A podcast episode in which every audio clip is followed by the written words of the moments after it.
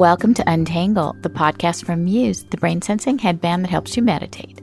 Check it out at choosemuse.com and Meditation Studio, the five star app. I'm Patricia Karpas. Today's guest is Roshi Joan Halifax, a Buddhist teacher, Zen priest, medical anthropologist, author, and pioneer in the field of end of life care. She's the founder of Upaya Institute and Zen Center in Santa Fe, New Mexico. Roshi Joan's most recent book is called Standing at the Edge Finding Freedom Where Fear and Courage Meet. It was such an honor to interview Joan Halifax. Knowing her, meeting her, has been on my personal bucket list for as long as I can remember. She has cultivated so much wisdom in her life from years and years of study, work, social activism, humanitarian work, and meditating. In this amazing book, she talks about the courage to face things just as they are, the edge states that epitomize our strength of character and that also open us up to our greatest potential.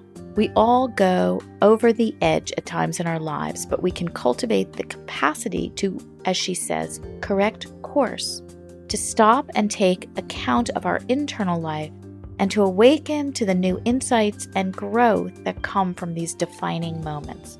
The most important thing we can do now to face the complexities of the world we live in, she says, practice intentional kindness. We need to connect with one another more listen to one another more, spend more time in relationship with one another. Needless to say, she has had an enormous impact in her lifetime and continues. Now, here's the amazing Roshi Joan Halifax. Thank you so much for being with us on Untangled today. We are just thrilled to have you here. Thank you so much. Yeah. Wonderful summer day here in Santa Fe. oh, that's awesome. Yeah. I wanted to start by asking you the question. I love the book. I read it this weekend and just devoured it and wanted to understand what inspired you to write this particular book. I've had the good fortune to be working in the end of life care field and in various other fields, including working with people in corporations, working in humanitarian efforts, working as a volunteer in the penitentiary system, working with educators. And it's just been for 50 years and I've had the opportunity to hear people who want to serve others, who are engaged in service to others, whether in education or medicine or law or business, hearing them speak about the kinds of challenges they experience in their work of service to others. And it has been an extraordinary experience for me because one thinks that being a good person, opening one's life to a world of service, whether you're a doctor, a nurse, a lawyer, an educator, or even a parent, that this is work that is continually easy, but it's not necessarily so. And so I began to look at the consistent patterns in relation to states that are considered to be virtuous, like altruism or empathy or integrity and respect and engagement. And discovered that there are shadow sides to these important human capacities, and that um, the shadow sides are often a source of great suffering, not only to those who are serving, but to those who are being served. So I wrote the book. I wrote the book in part because I also saw that the lever or the means of transforming the shadow side of these virtuous states is compassion. And so the last section of the book, as you know, is about compassion. Yeah, and you just mentioned the edge states, and you talked about being at the edge can either gives us great potential for growth or for suffering, depending on how we face our situations. And you also mentioned that like our toughest challenges can be our most valuable source of wisdom. And I'm so curious about what is the difference between people who fall apart when they're challenged in these situations and the people who do become wiser and who are able to grow. How do you think about that? I don't know what the common feature is because what I've seen is that this potential for transformation exists within all of us. And I think that's really important for all of us to understand that we all have this capacity to actually shift out of these conditions and to that cause us so much suffering and in the process of shifting to actually become stronger as a result of this transformation process in my experience it can happen to any kind of person but that shift also involves, as I said before, opening up the experience of fundamental compassion. And when I talk about compassion, I'm speaking about this capacity to actually attend to our own experience and to the experience of others, as well as to have the intention to actually transform suffering and various other qualities which I describe in relation to compassion. It's like in our de profundis, in our deepest, most difficult moments, this is where, and Rebecca Solnit talks about this, there is hope in the darkness.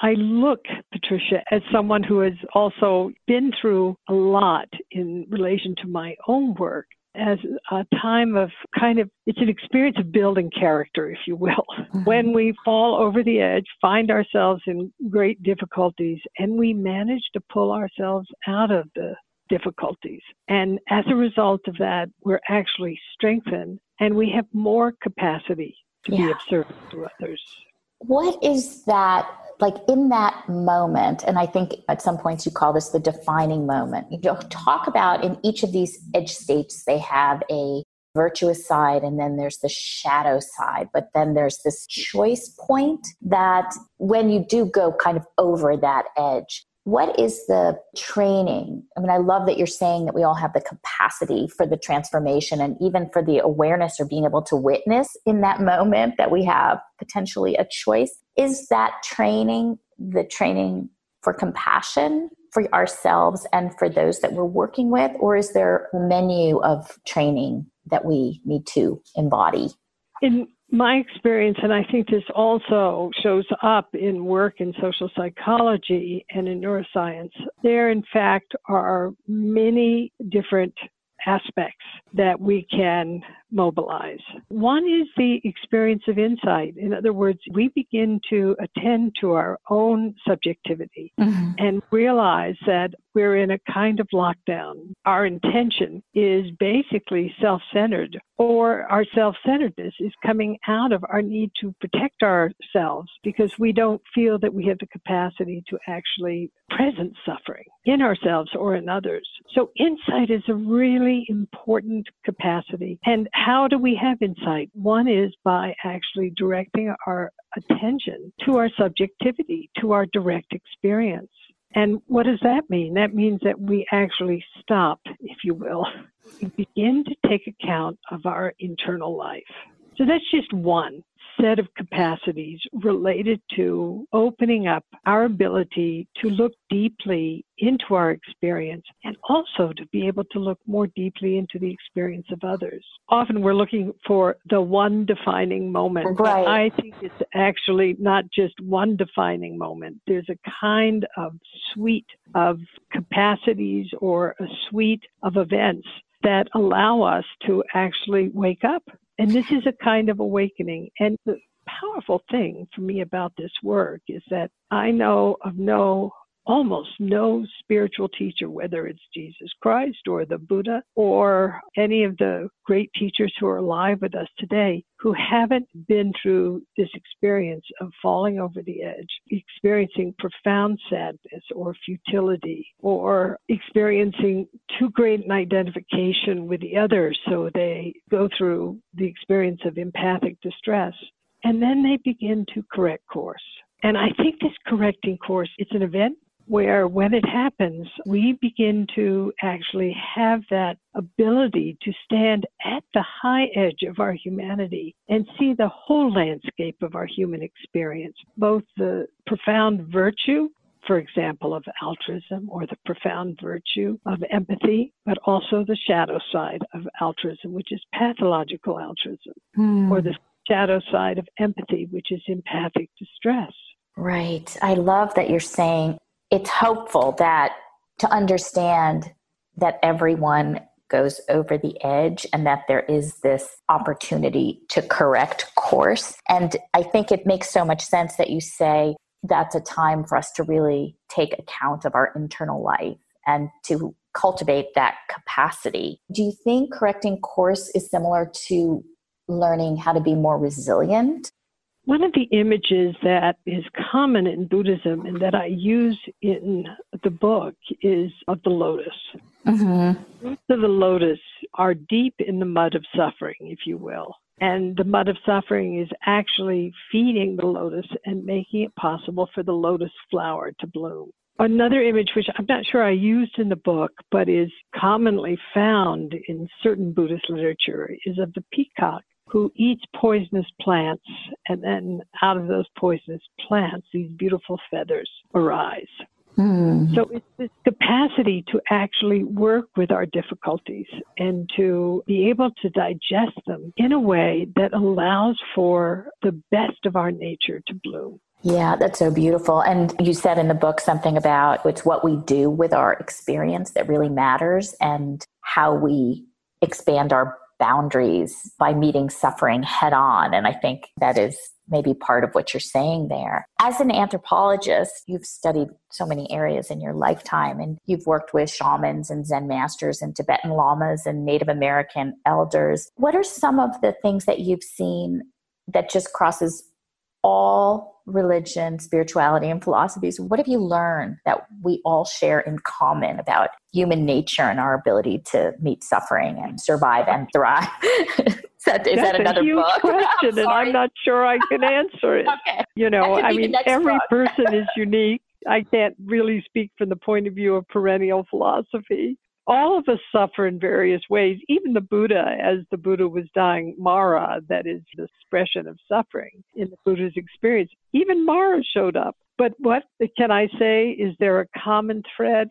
I don't know. But I do know, again, from my experience of working with so many good people, and my book is filled with the voices, yes, the most remarkable people, whether I never met him, but Nicholas Winton, who was big inspiration for me, or Wesley Autrey, another inspiration for me, and I never met him. But prisoners and psychologists and Buddhist teachers and therapists and mm. educators mm. are all speaking from my pages chaplains and doctors and nurses. Yeah. And the thing I found that really holds all these voices together is their courage. The yeah. courage to face things as they are, including the deepest kinds of difficulties. What a great thing for us to be able to do that, right? And you also talk about crisis being so important for our personal growth and maturation. I love that you're saying this. But we don't have to seek it. We don't have to. Difficulties will find us.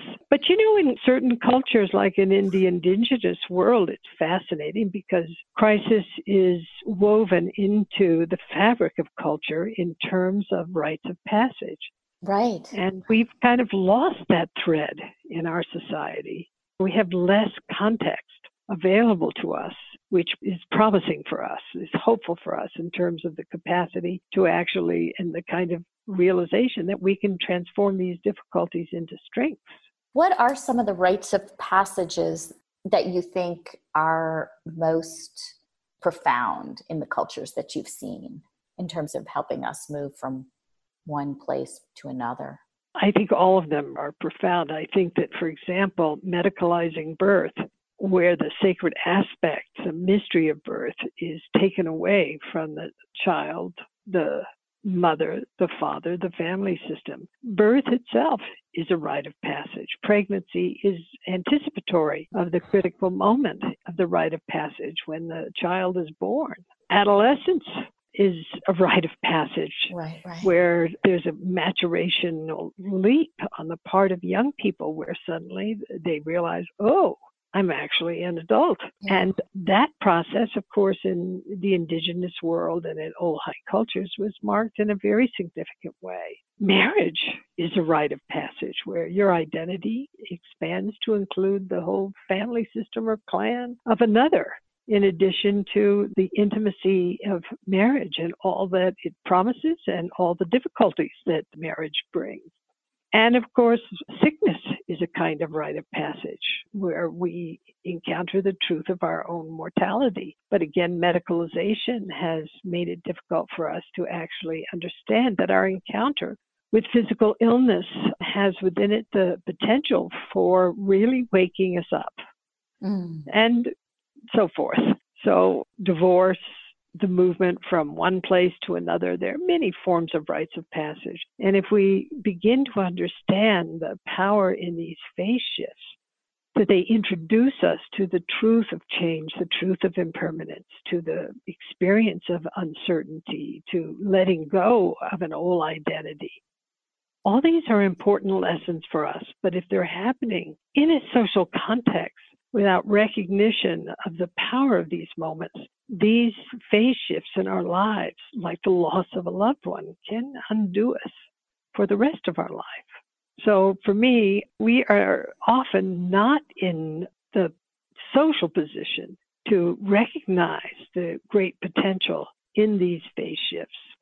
So when somebody is describing to me, for example, their experience of total burnout, this is a kind of invitation to stop, to rest, to cease doing, and to go inward and to heap and to evaluate our priorities. What is really important in our life?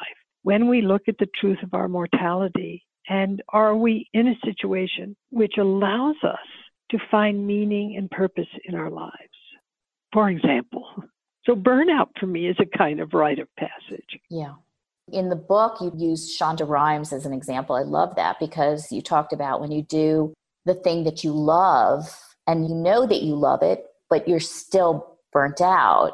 And she said it turns to dust and you don't feel that hum in your ear anymore. What do you do in that situation? And I mean, I love everything that you're saying because I think we're not often given the tools in our society to handle these rites of passages or these defining moments. And I think people either ride the bliss or they get crushed by the challenges of them. And so it does feel like we need some tools for these moments that we ride in our lives. But I want to go back to the burnout that you were mentioning because what do you do in that kind of a situation? And what have you done? Because you've been in such incredibly, incredibly difficult situations in prisons in Nepal and all kinds of crisis situations. And how do you handle that?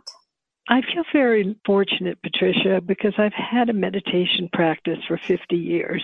It has given me a set of internal tools that allow me to actually navigate through difficulties with a little more nimbleness than, for example, when I was considerably younger.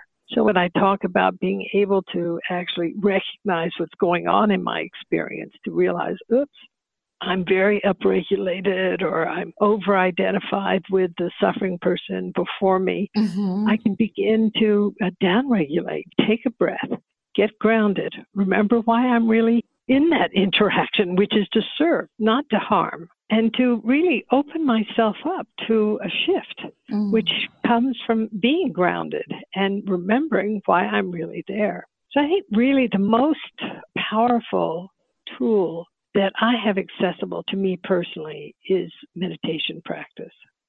Not everybody wants to hear that because it means that you have to stop and direct your attention into your subjectivity and cultivate mental qualities which allow you to be more resilient. And it takes time and it's a process. It also is not always, you know, every day I do it. Yeah. And it's not easy every day. But I realize that my life has really shifted so profoundly from one of being extremely sensitive and overreactive to a life that is more grounded, more inclusive, less fearful, more courageous, yeah. more curious. Were you a sensitive child? I know that you had a trauma when you were four years old. You had a condition that caused you to become blind for two years. Did that have a huge impact on your life? I know that's such a big trauma, but were you always a very sensitive child? It's hard to say because that was a long time ago, but I think I probably was. In fact, I think probably most kids are. Yeah. But I also think I was fortunate because I was brought up in a circumstance where I didn't have to develop huge defenses in order to survive.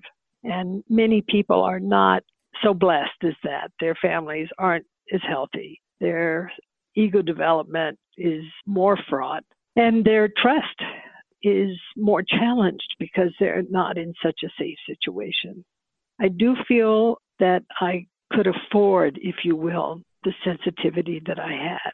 And I hope I still have it present in my life, but I also have a lot more insight.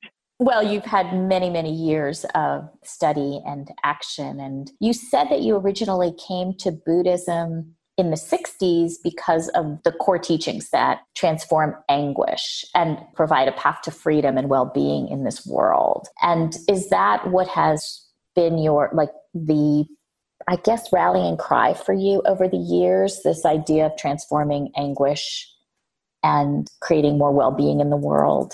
I think that this really came again out of my childhood and family system, and it naturally unfolded for me in the 1960s because of the social conditions of that era. But um, also, I feel that when I encountered Buddhism, it was as though I encountered a view that allowed me to see things with greater depth of field.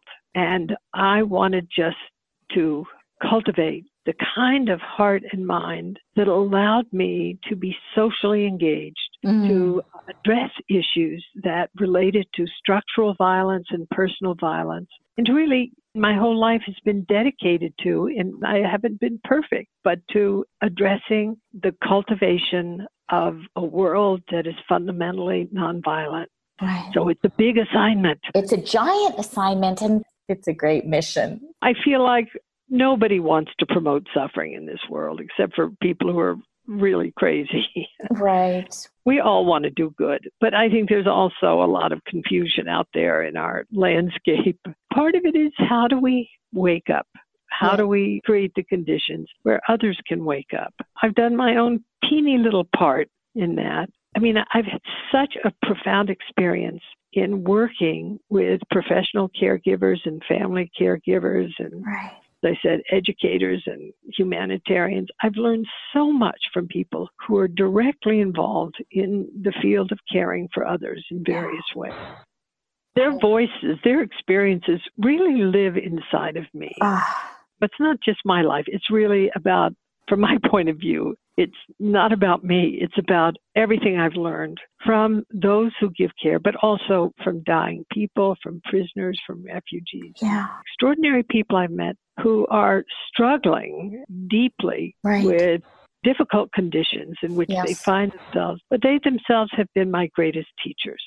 Oh, so beautiful. I get chills just listening to you talk about it because it's just such incredibly important work. And I wanted to ask you there's been so much suffering, and there is always so much suffering, and we live in such a complex world now. The news has been really focused on suicide and the increasing rates of suicide since early 2000 and we see some high profile people that looked really happy on the outside taking their own lives and what are your thoughts on that? And how do we help people become more honest about their feelings so that we can help them? I don't know if that's the right question, but maybe you understand. I don't know.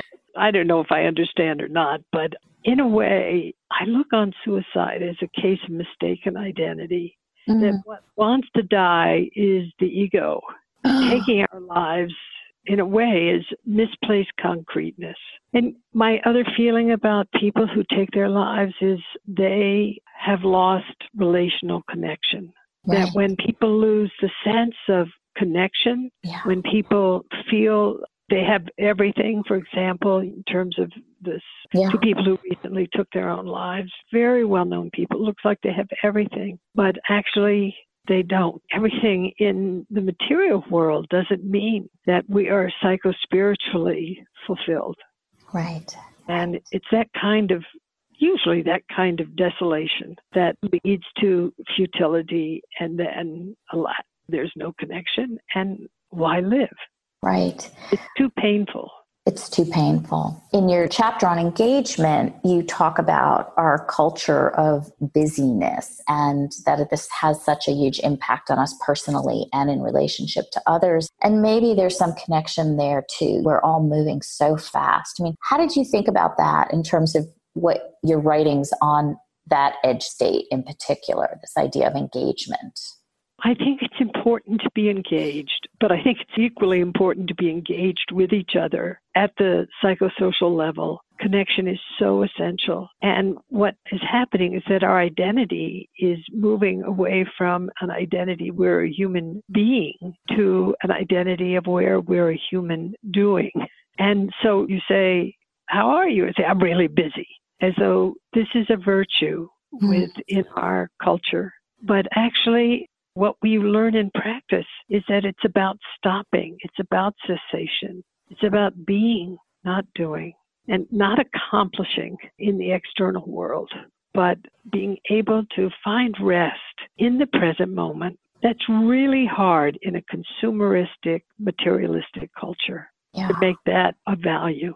And yet, what we see is that without it being a value, we suffer. And that suffering can lead to us not valuing our own lives, ending up taking them.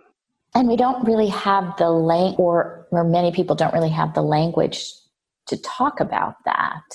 And they go blindly through the dialogue of, I'm so busy, I'm running from this place to the next. And these teachings, your books, they're so important. The other thing you say is that compassion is the most powerful means you know of keeping our feet firmly planted on the earth and our hearts wide open. I loved that.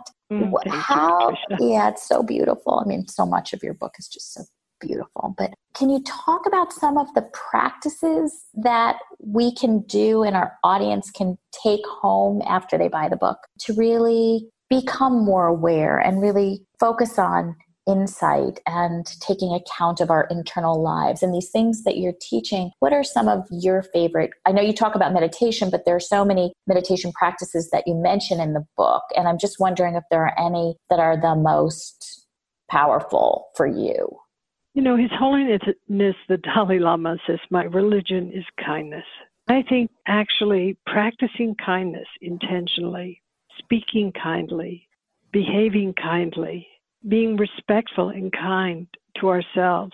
I think the intentional practice of loving kindness is so important in our world. In a world that is feeling less and less civil every day, right. but we have an opportunity to actually cultivate pro-social states of heart and mind that cause our own social world to become more civil. I want to live in a civil society, and yeah. a civil society is characterized by altruism.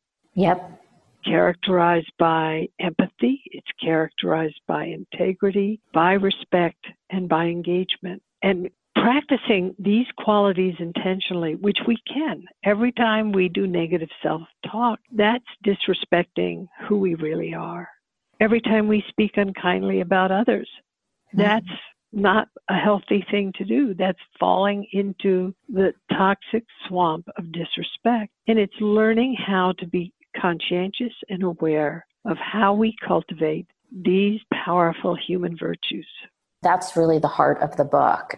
These five states, these five virtues, these qualities that we can practice and to turn around. You talk about incivility being on the rise and maybe this book can become a bit of a movement because it's just such important work. And i feel like thank you patricia. Yeah no really there's just so much for us all to learn from this book. And is there anything else that like that you want to share from the book that there's so many beautiful things you talk about not letting our fear keep out the moonlight and not being attached to outcomes? I mean, there just there's so many gifts and quotes and just great lessons in the book. Is there anything that you'd like to share that we haven't touched upon yet? I feel kind of shy. It's a big book. I think it's a deep book. I think it's a book that is also very timely. It's a book that anyone, I believe, can benefit from because we live in a world that's very vulnerable, but we also live in a world where there's great promise. I'm hoping that this book can be a gift that helps people to recognize that although we face great challenges, we also have great potential. Yes, yes, yes. And you have a quote from James Baldwin that says, Not everything that is faced can be changed, but nothing will change if it's not faced. Exactly. So beautiful. I'm so grateful you read the book so thoroughly. oh, it's such That's so book. wonderful. Well, I love it. And I think our audience is going to love it too. So I am so grateful. I could talk to you forever. I'm just like in awe of you and the work that you've done. And I'm just so grateful that you were able to make the time to be with us today and to be. Well, thank you, Patricia. It's just been a delight on this Tuesday afternoon in Santa Fe, New Mexico. And again, I'm very grateful that you allowed yourself the time and space to bring this book into your whole life. Yes, thank you. And I will continue to do that because it's a practice. Wonderful. You need to keep practicing these things. Thank you again. And oh, keep writing the books. I will. Okay. little by little. Little by little. I want this book to settle, you know, yes. just like my book, Being with Dying, and then the one before that, The Fruitful Darkness. It's like 10 years of incubation and then the mm. book. You want to sit with this one. I do. Yeah. I feel no rush to write another book at this point. This yeah. book is still being written inside of me. That's so beautiful. Well, thank you again. Thank you so much. All right. Thank you, listeners and Patricia, and have a beautiful rest of your day. You too. Thanks so much to Roshi Joan Halifax for being on Untangle today. All of her books are available at all major booksellers. If you have feedback or suggestions for guests, email me at patricia at meditationstudioapp.com. And if you have a minute, will you subscribe to our podcast and give us a rating? I hope you'll download Meditation Studio in the App Store. We'll see you next time.